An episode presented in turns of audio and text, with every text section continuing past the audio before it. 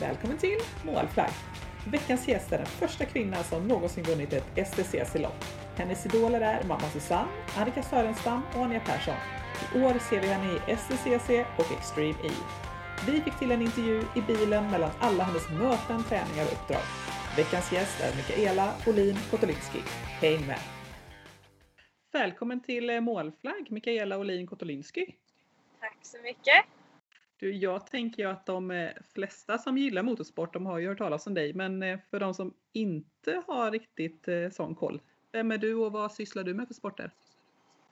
Ja, nej men jag är 28 år gammal, kommer ifrån Karlstad och har tävlat i banracing nu. Det blir min 10:e säsong i år faktiskt, så det är helt sjukt.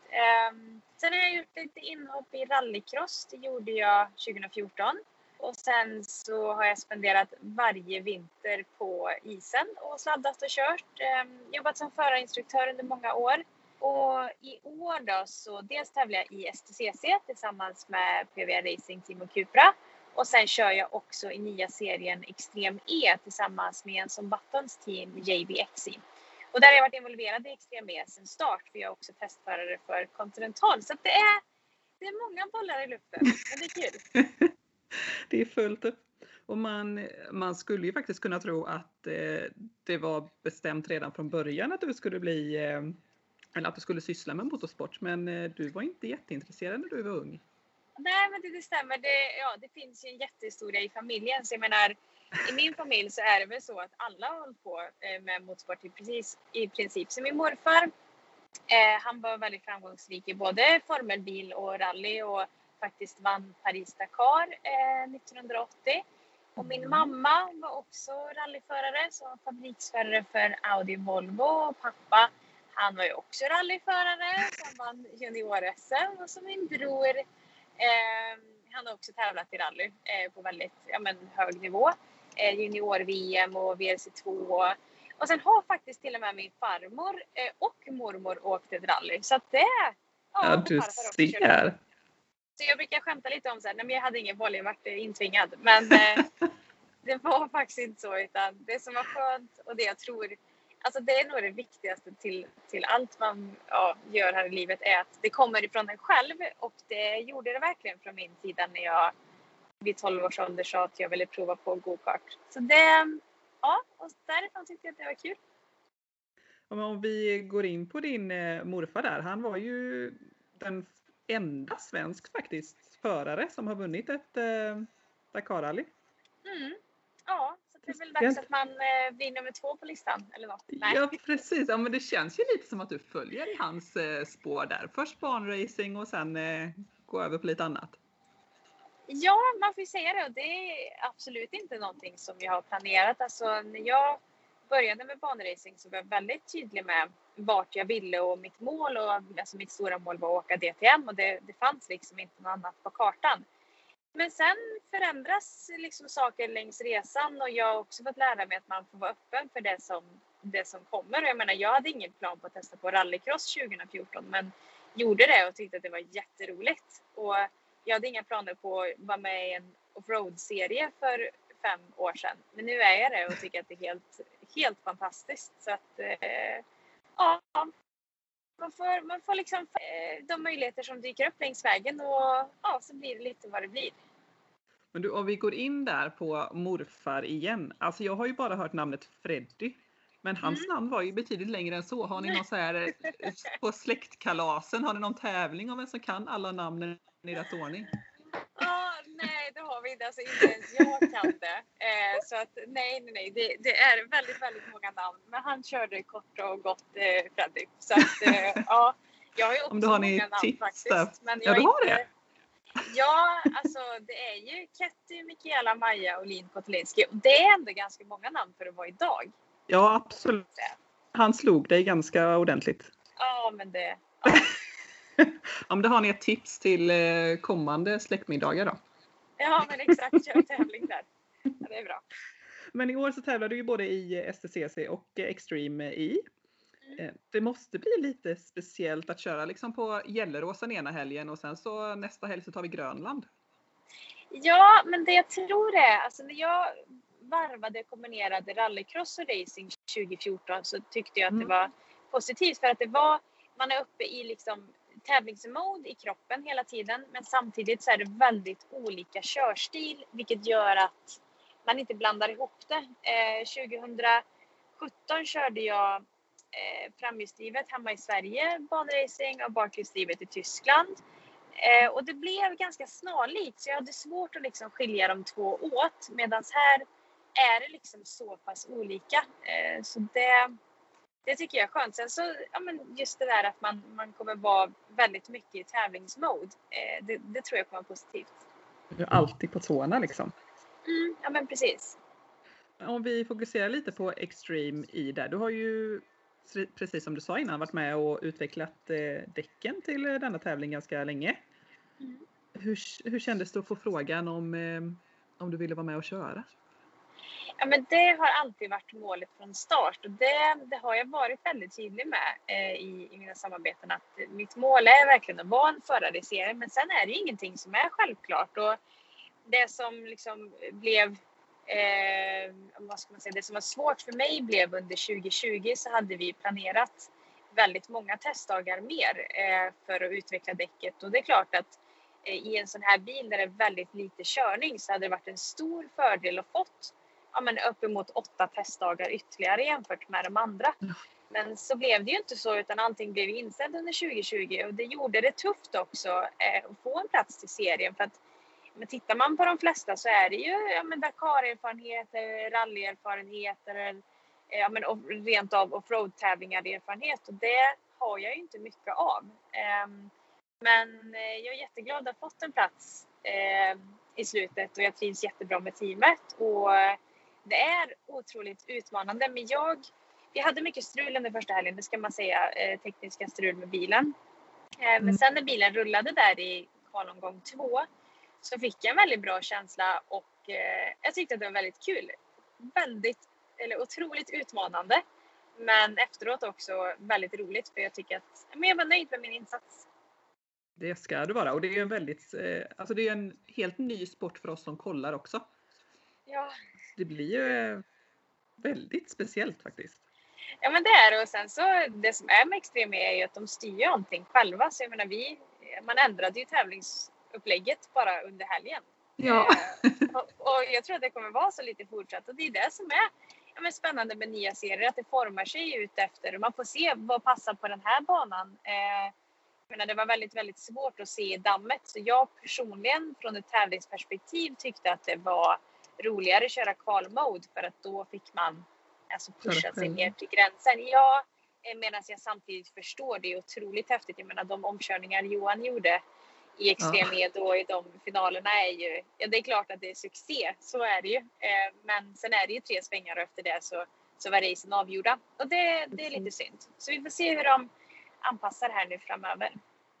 Men hur hamnade du i Jenson Buttons team?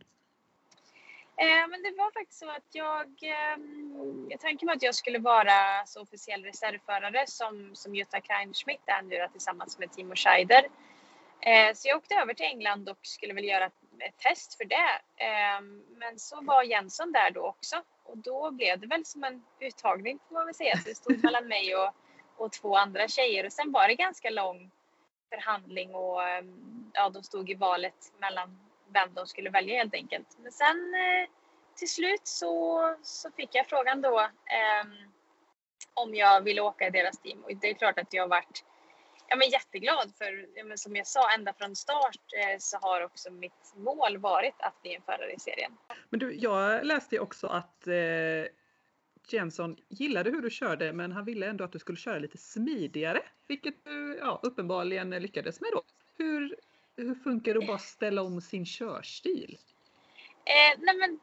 Jag är ju van att ta kritik ifrån både ingenjörer, eller från ingenjörer mestadels för att ändra. Det är det vi jobbar med hela tiden i, om man pratar STCC då, att man jämför med teamkamrater, man ser vad man kan förbättra och sen så försöker man förändra.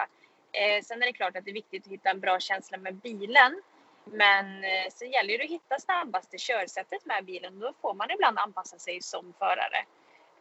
Så det är någonting jag jobbar med hela tiden. Jag menar, jag vill ju optimera mig själv och min körstil till det snabbaste som är för det underlaget som är. Och med den bilen jag kör. Likväl som man jobbar såklart med bilen också för att optimera den till och passa som bäst. Jag tycker att det måste kännas jättesvårt. Jag tänker att körsättet är ju en del av en. Ja, nej men jag tror att jag är nog så himla van där. För redan när man tänker från go-kart-tiden, alltså mina föräldrar efter att de avslutat sina rallykarriärer så har de jobbat som instruktörer. Dels har de anordnat egna event och dels så har de varit anställda hos större bolag och jobbat som instruktörer. Så när vi körde go-kart redan då hade jag ju två föräldrar som stod och sa vad jag skulle tänka på, hur jag skulle köra, hur jag skulle ändra. Så jag är nog ganska van att ta instruktioner på det sättet.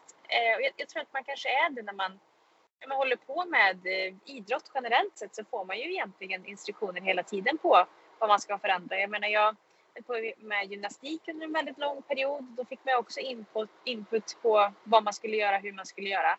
Så att alltså för mig, jag tycker nog inte att det är konstigt. Sen är det klart, skulle de komma med någon feedback som är så här, nej, så tänker jag absolut inte köra. Det låter ju helt galet. Ja. Så gör man det inte. Det är väldigt sällan man får sådana tips att man är tips med att man blir tillsagd att åka på ett sätt som inte är bra. Det är ursäktande. Nej, det är tur det. Men du, nu är ju första tävlingen avklarad här. Hur är känslan nu när det har gått ett litet tag? Jo, men motiverad. Jag är jättemotiverad. Det som jag sa, det var väldigt utmanande. Alltså, när jag såg banan första gången så tänkte jag, vad har jag gett mig in på? Och jag tror att det är viktigt att lyfta det här också och säga det. Att man står inte alltid och är 100% självsäker och bara, men det här kommer jag ta hem. Utan jag var... jag var rädd. Det var jag. Jag är lite rädd, men liksom det kändes så här väldigt, väldigt utanför min comfort zone. Men det är det som är det fantastiska när man faktiskt så här kliver utanför sin comfort zone och gör någonting som man inte gjort tidigare. Och sen går det bra. Man blir ju så himla glad. Och det är det jag känner. Jag känner att det här är någonting som jag tyckte var utmanande och också utvecklande. Och därför så ser jag fram emot nästa och bara få lära mig mer. Hela Extreme E är ju utmanande. Seriens avsikt är ju att även öka medvetenheten om klimatförändringar och jämställdhet. Alltså det måste vara ett väldigt spännande äventyr att vara med på.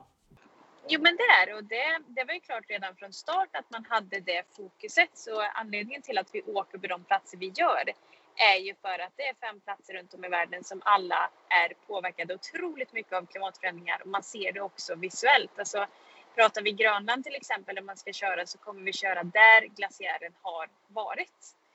Så det kommer bli väldigt påtagligt och det är det som är meningen också, att man via spännande racing ska dels utveckla tekniken. Vi pratar på eldrivna bilar, vi pratar på energi som tas fram via vätgasceller.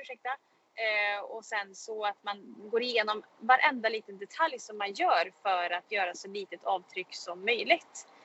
Men sen också att man gör olika projekt där det kommer till de olika platserna. Det kallas för legacy program. Så i Senegal till exempel så ska det planteras 1 miljon träd. Men sen också saker där man engagerar fansen. Man har något nu som heter Count Us In. Och jag tycker att vi i Sverige generellt sett har blivit de senaste åren väldigt medvetna om. Vi tar medvetna val och det märks också att vi som konsumenter begär av företagen att vi hellre vill köpa en produkt som inte är lika mycket plast. Att det är mer mot trä, att man tänker mer på de här frågorna. Och det är klart, kan man få så många fans som man har i Formel 1 till Extreme E och få alla de här fansen över hela världen att tänka samma sak. Att man ska vara mer medveten om att tänka mer på vilka val man gör. Så kommer det bli en väldigt stor påverkan. Och det är det som behövs för att kunna göra en skillnad. Precis, det är så spännande. Alltså att det inte bara är fokus på banan utan på allting runt omkring. Ja men jag älskar att köra bil och utmana mig själv. Det gör jag verkligen. Men det här är också ett ämne som jag brinner för. Dels frågan om miljö. Alltså jag åkte elmoppen när jag var 15 år gammal. Och var den som började sopsortera hemma. Likväl som jag brinner för den här jämställdhetsfrågan som du säger. För det är få kvinnor i motorsport och det blir fler och fler. Och det tycker jag är väldigt kul. Inte bara som förare utan också vi pratar på ingenjörer, mekaniker, strategiker, och det är jättespännande. Och det här, man pratar då Extreme E, och att det ska vara en kvinna och en man i varje bil skapar ju också en plattform dels för kvinnor att få tävla på toppnivå med toppteam för att kunna bli bäst. Men sen också att, vilket jag hoppas på, för där tror jag hela grunden ligger till att det är få kvinnor på toppnivå i motorsport. Att man börjar satsa på tjejer i unga åldrar. Alltså, jag såg nu att, jag tror det var McLaren som signade en 11-årig go-kart-grabb. Och jag menar, det är jättekul och det är jättebra, men vi behöver göra samma med tjejerna för att det krävs en satsning från så himla tidig ålder för att kunna ta sig till absoluta toppnivån. Jag tycker också att vi är lite dåliga på att få in motorsporten i ung ålder. För liksom fotboll, hockey och annat, det börjar så tidigt. Motorsporten får man börja med först när man kanske redan har hittat sin sport. Nej, men jag vill ha med det, men jag tror att det som gör det så komplicerat är ju såklart budget. Alltså, så är det ju. Jag menar, det är dyrt att hålla på med hockey, det är dyrt att hålla på med ridning. Jag ska inte säga det, men det är klart att det är också väldigt, väldigt dyrt att hålla på med motorsport. Och hade inte mina föräldrar haft intresset, introducera mig till sporten och vi också haft de ekonomiska möjligheterna att köra go-kart när jag var ung, så hade jag inte gjort det. Utan det är kanske först när man själv, 15, 16, 17, kanske om man har ett intresse kan börja jobba själv, skapa sig en egen budget för att kunna tävla. Det är klart att det är jättesvårt som 12-åring eller 8- eller 6-åring till och med, som vissa är när de börjar köra go-kart, att jobba upp en budget till att köra go-kart. Det är jättesvårt. Så den frågan är också komplicerad och bidrar till att, som du säger, att finns det inte ett intresse i familjen eller en ekonomisk möjlighet, så är det kanske först när man blir lite äldre. Men sen är inte det en omöjlighet att börja då. Så tittar man på Johan Kristoffersson, han har inte kört av go-kart. Han började ju när han var 16-17. Och det har ju gått ganska bra, kan man ju säga. Ja. Ganska bra. Ja. Absolut. Väldigt bra, men du förstår vad jag menar. Ja, absolut. Ja. Men du, jag tänker att ni måste genomgå en hel del tester för att se liksom hur kroppen mår och så. Dels när man tar internationell licens så går man ju igenom tester för att se att kroppen är frisk och att allting är bra och det är inga skador eller, som du säger, inget konstigt med blodet och så. Så då gör man en hälsokontroll och med syn och alltihopa. Sen även nu när jag tävlar så här internationellt så har jag ju en försäkring som också kräver att jag kollar att allting är OK med kroppen och att inga tidigare skador eller så. Och sen så om man pratar på fystester så har ju faktiskt mitt team rätt att, alltså i alla fall Extreme E, att testa mig och göra ett fystest när som, för att jag ska kunna leverera på den nivån som krävs för en professionell racingförare. Så det är ju ett eget intresse att man ska hålla sig i form, att man ska orka. Och det tror jag ju att jag som tjej också faktiskt måste jobba ännu hårdare än grabbarna. För att om man tittar på STCC så det är ju rent genetiskt så är en man starkare från grunden. Så är det ju. Och då gäller det ju för mig också att jobba hårt och för att kunna orka med. Och det får jag säga, jag är jättetacksam. Man lägger ju mycket grunden också när man är ung. Och jag tränade gymnastik under väldigt många år och byggde upp väldigt bra muskler. Så att jag känner att jag har varit stark under en lång period. Och det är jag väldigt tacksam över, för jag behöver ha styrka för att kunna orka och hålla fokus uppe. Alltså, målet är ju egentligen att inte ens faktiskt bli trött när man kör. För blir man trött så försvinner de här motoriska rörelserna. Och det är ju de bitarna som gör att man får den här detaljen perfekt och bra. Det lilla extra. Jag intervjuade faktiskt Ewy Rosqvist, en annan av Sveriges mest framgångsrika förare, för ett tag sedan. Och hon sa att de gjorde faktiskt en hel del tester redan då på 50- och 60-talet för att kolla att kroppen var i toppform och att de åt och drack och tränade rätt. Ja, så. Men det är ju så. Det är ju en krävande sport och det är inte många som förstår när man tänker att men vadå, det blir inte så jobbigt att köra lite bil. Det är bara gasa och bromsa, brukar många säga. Men det är ju otroligt krävande och som jag sa så ska man styra en bil i 200-220 km/h så krävs det 100% fokus. varenda liksom, millisekund. Du kan inte tappa fokus. Och blir man trött, det vet vi alla. Så tänk, vara ute och springa eller sitta på en spinningcykel och sen så göra de här snabba, rätta valen. Då krävs det att man har bra kondition och bra styrka så att man inte är trött i huvudet. Men hur stor är skillnaden i STCC mot Extreme E? Jag tänker att där är ju väderförhållandena, kyla, värme. Ja, hur alltså det är rent fysiskt krävande. Ja. Alltså Extreme E är ju, det är väldigt korta körningar. Man kör ju ungefär 5 minuter åt gången. Så det är ju väldigt kort. Men det gäller ju såklart att ha 100% fokus där då också. Medan STCC blir ju lite längre. Det blir ju 25 minuters race ungefär. Så, och sen som nu, det var ju varmt i Saudi om vi pratar på första racet i Extreme E. Det var ju 33 grader. Men jag upplevde inte att det blev så varmt i bilen. Utan då skulle jag nog säga att det är mer att jag svettas under en STCC-helg för att det blir så pass mycket längre race. Och nu är det snart dags för STCC. 6 deltävlingar väntar. Ja. Hur känns det? Men kul, vi ska sätta igång med officiella testerna här om, vad blir det, 1,5 vecka. Så det känns väldigt motiverande och kul med STCC. Och sen så hinner jag faktiskt en till Extreme E-tävling. Och då är det den i Senegal som är slutet på maj.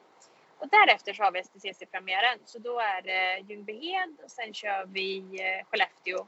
Och sen hinner jag också med Gelleråsen innan nästa Extreme E-tävling. Men du bor ju i Göteborg om jag har förstått det rätt. Ja, det stämmer. Hur ofta kommer du iväg och tränar på bana? Det blir ju inte så ofta för att, som jag pratade på tidigare, det är ju, motorsport är dyrt och det är dyrt att testa. Och en testdag ligger väl någonstans runt mellan 100 och 150 000. Så det är inte bara att ta bilen och svänga iväg utan som jag sa, STCC framförallt, det är så himla mycket liksom, detaljer som krävs. Och då krävs det att man är fulla teamet där, att man åker med fräscha däck, att man åker med nya däck. Och det blir dyrt då. Så man har kanske, eller vi har väl omkring mellan 4 och 6 testdagar per år.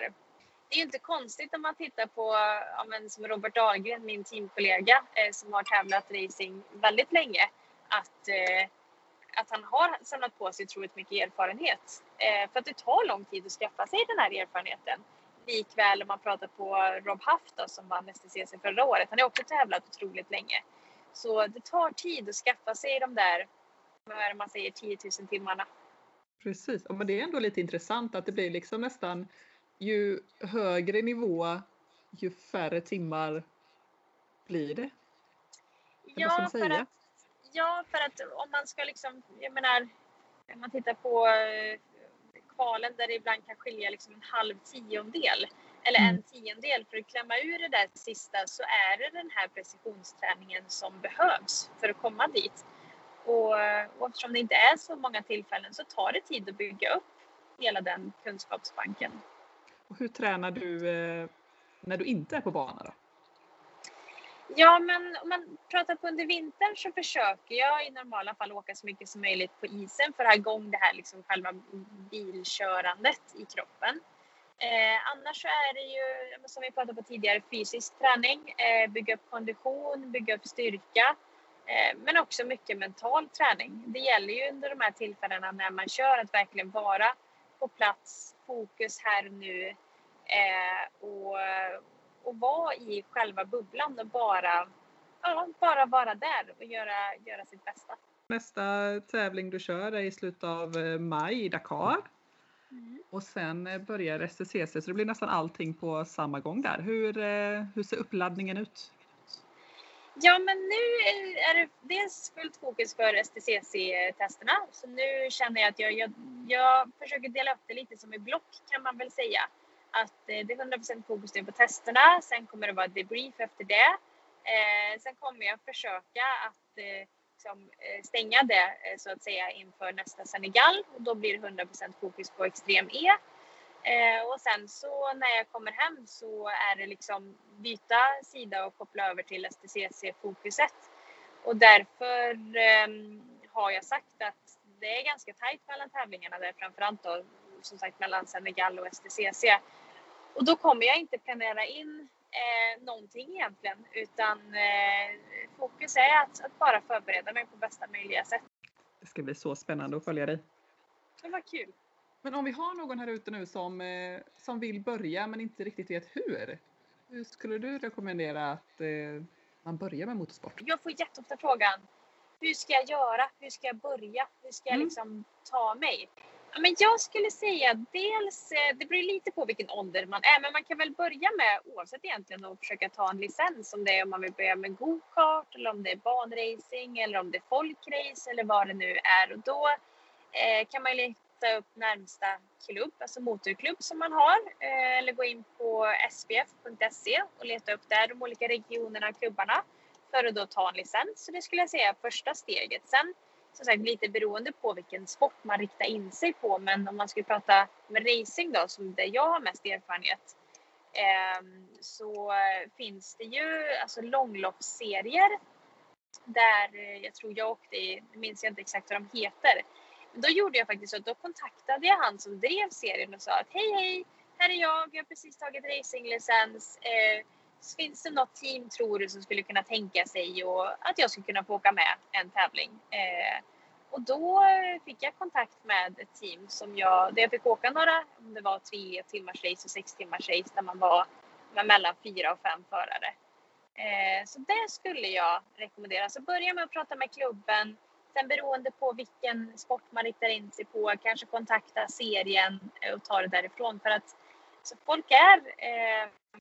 men ofta väldigt hjälpsamma med att försöka hitta en väg. Och sen som sagt finns det så mycket mer än att bara köra, utan det är också mekanikerdelen, vi kan prata på pressdelen, mediadelen, social mediadelen, ingenjör, det finns hur mycket som helst. Och där tänker jag att är man intresserad så kontakta ett team. Alltså det värsta man kan få är faktiskt ett nej. Och jag har fått jättemånga nej i mitt liv. Så att...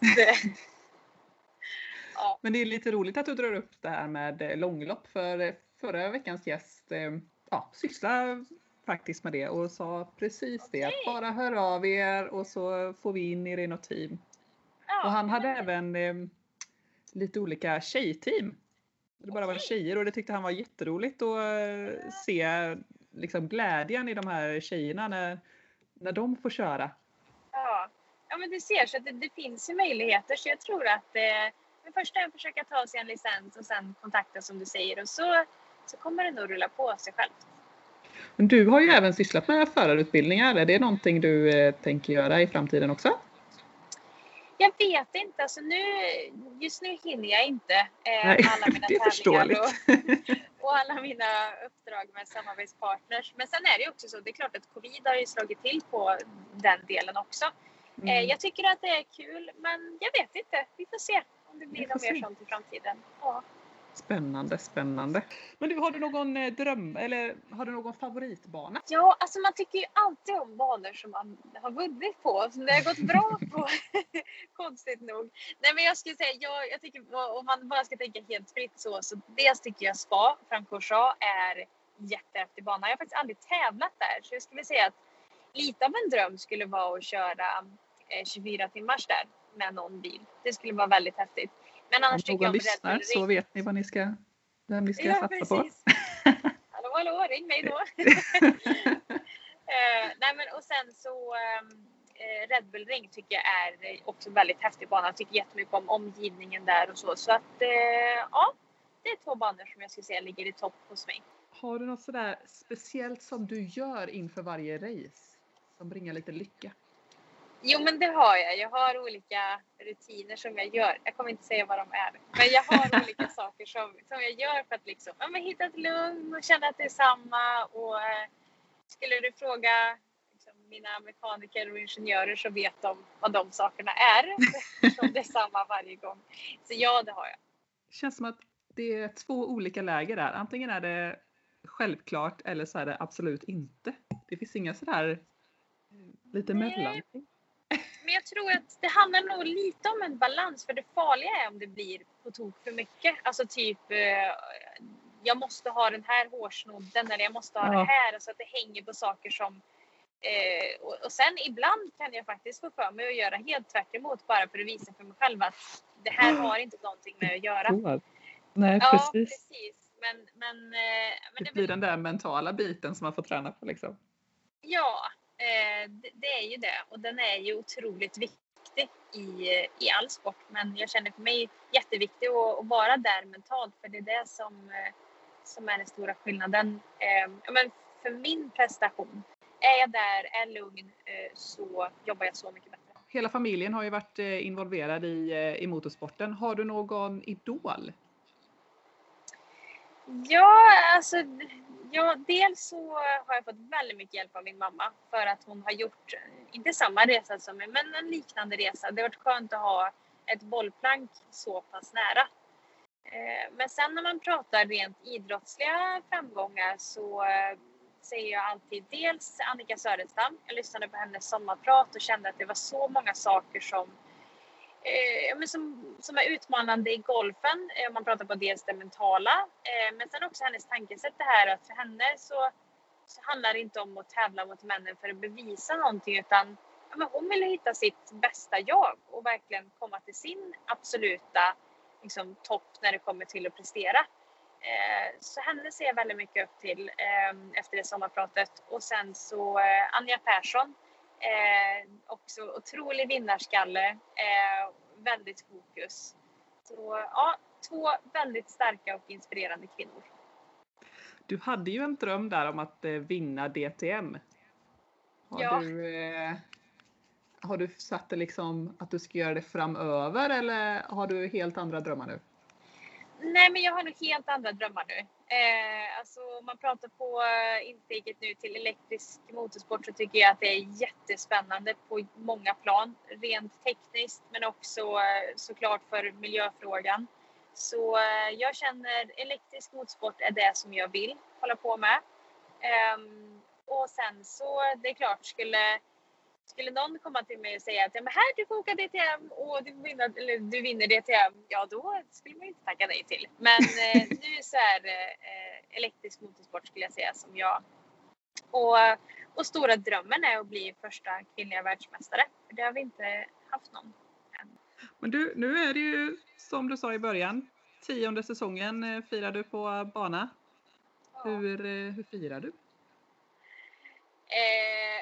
Ja, men alltså, jag firar väl genom att känna mig motiverad som jag gör nu för i år. Jag tycker att det känns väldigt kul och det är väl en sån sak som jag alltid sagt att jag gör det här för att jag tycker att det är kul. Sen så det är klart att jag vill prestera det, men jag vet att trivs jag det jag gör och har kul och är motiverad så kommer det automatiskt komma resultat. Så jag firar väl på det sättet att mitt mål den här säsongen är att fortsätta liksom ha den här personen som jag har för sporten. Härligt. Lycka till med allting framöver säger jag. Ja, men tack så jättemycket och jättekul att få vara med i podden. Tack för att du har lyssnat på Målflagg. Vi hörs igen nästa vecka.